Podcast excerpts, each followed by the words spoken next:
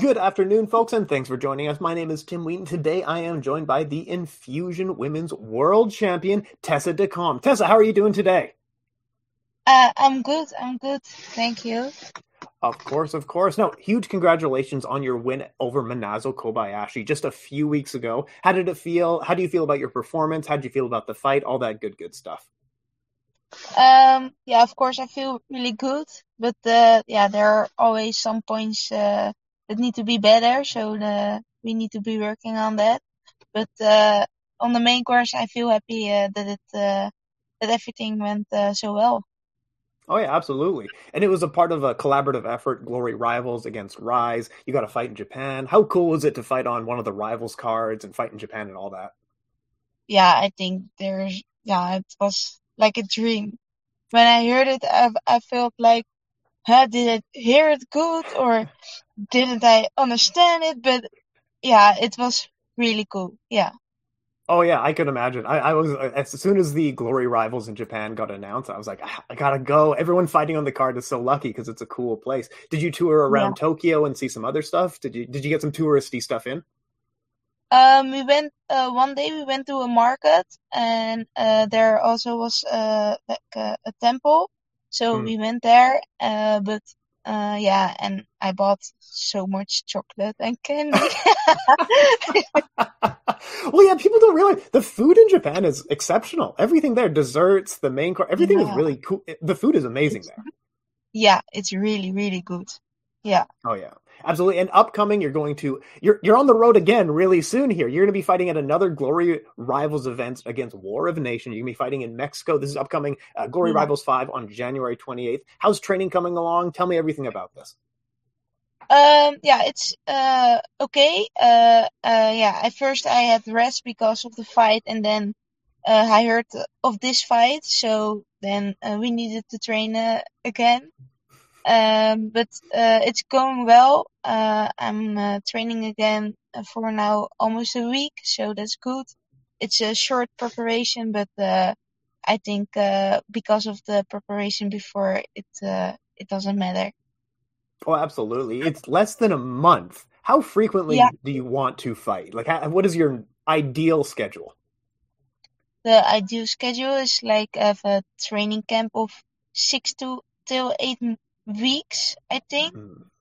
But yeah, when there's a chance like this, I can't say no. I have to go. if someone wants to pay you to fly to Mexico, you're like, yeah, I'm going. no problem there, right? Yeah, of course. Yeah. do you have a prediction for this fight? What's the game plan? How do you how do you see it ending? Um, yeah, the ending is of course uh, that uh, my hand is going uh, to rise. Uh, so uh, I win, but um, yeah, yeah, I know it's difficult to say uh, how it's going because I just we have a game plan, of course, but there's yeah everything can be dif- uh, different because you don't know. We think she will fight like this, but maybe she do something different, or maybe uh, I feel different, or yeah, everything can happen. But at the end, I will win. So that's the most important. In the end, you'll win, and that's the most important thing. Right now, you're the strawweight champion in Enfusion. What do you want after? You're kind of in between rivals, or sorry, in between Glory and Enfusion right now. Do you want to defend your title? Do you want to go up in weight and fight Tiffany? What's your plan in 2023? Um, now for now, it's uh 52 is the perfect weight for me, so I don't want to uh, go up in weight. Mm-hmm. Uh, but maybe in the future, because she yeah she's a really good opponent. So maybe in the future. And for now on, I want to stay on the 52 and I want to defend my title, of course, because I didn't do it yet. So I need to do that because if you defend it and you win, then you are the real champion, I think. So I really need to do that. Uh, but yeah, there need to be opponents. It, yeah, it, it's tough because uh, Enfusion especially Enfusion and Glory both have extremely great women's champions, but the divisions there's not a ton of women fighting, right? Sometimes no. it's hard to find opponents. I assume that's frustrating. Yeah. Yeah, yeah, it really is. And especially in Europe, uh, a lot of uh, girls are a bit heavier as 52 kilo, so it's difficult to find them.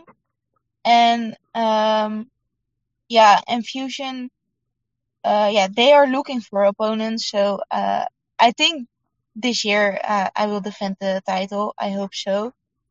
But uh, yeah, we need the opponents. so you began your sports career. You were playing soccer, or sorry, football since you were six years old, and then switched to Yeah. kickboxing. What was the conversation Yeah. like? What was the thought process between switching between these two sports? Um, yeah, my kickboxing trainer uh told me you need to stop with uh, soccer because yeah, you're better in kickboxing and soccer is just stupid. And I was like, yeah, soccer is also fun. But later I um I felt like I was learning a lot from kickboxing. And I was getting better, and in soccer I wa I wasn't so good. So it was just for fun.